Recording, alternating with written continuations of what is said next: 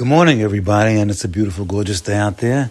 Take a look at that sky. That's what sky is, shamayim. Shamayim, yirat shamayim. You look up in the sky and you gain awareness of Hashem. Very important to look up every single day. Look for the moon. Wow, what a beautiful moon. It's gorgeous when you see that moon, a round moon shining at you. It's looking at you. It's telling you that Hashem is looking at you. You have to get those ideas. Those ideas are fundamental. And, of course, going to want to start our day like we do every day, take 10 deep breaths of fresh air because we want to have a positive attitude. And that's the nature of oxygenating your blood. It picks up your spirits. It's a positive attitude. Hashem made it that way because He loves us. He wants us to start the day positively until we'll have success, success in happiness, success with happiness.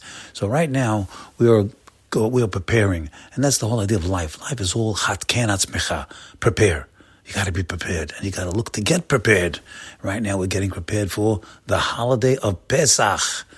Oh, that's great holiday. Spend it with your family and your friends, and you go to shul and you eat matzah and you eat charoset and maror and all that stuff. It does not end to the to the fun of Pesach. is fun, and Pesach is serious. It's preparation for Matan Torah. It's preparation. It's going up the ladder.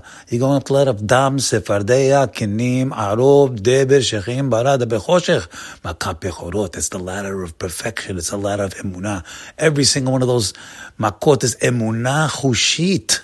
It's sensory perception. It's sensory emunah. You see it, you feel it. You take that wine and you make drops out of the wine. Drop that wine one at a time. And you have to envision the, the, the plagues that Hashem brought on the Mitzrayim, be Mitzrayim. Only on the Mitzrayim. He didn't bring them onto the Yehudim. Only on the Egyptians. The Jews didn't get any plagues. He wants to show us there's a separation. So over here again, we are climbing the ladder, and now we're let's get on. The, in our parashat Bo talks about the top of the ladder top of this ladder, any top of the ladder of the makot, and that is makat bechorot. That's the top of the ladder, my friends. There's no, and the other ones, you know, they, they tried to explain it away.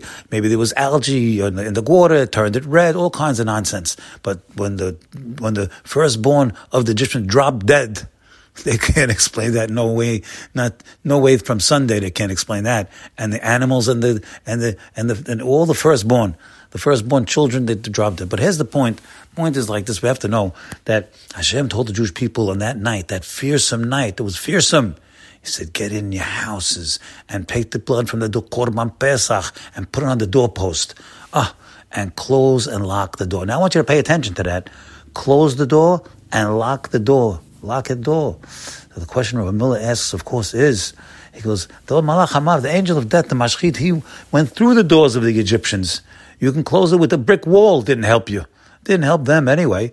And lock the door. What's going to do? The, the, again, the spirit goes. The, the angel of death went through and killed them. So how is it going to help us? That's the question, my friends. If we close and lock the door, how's it going to help us? He goes through doors, and the answer is a tremendous answer. Listen carefully. The answer is you cannot lock the door on the mashchit, on the angel of death, on the on on on, the, on this this plague. You can't lock the door on it.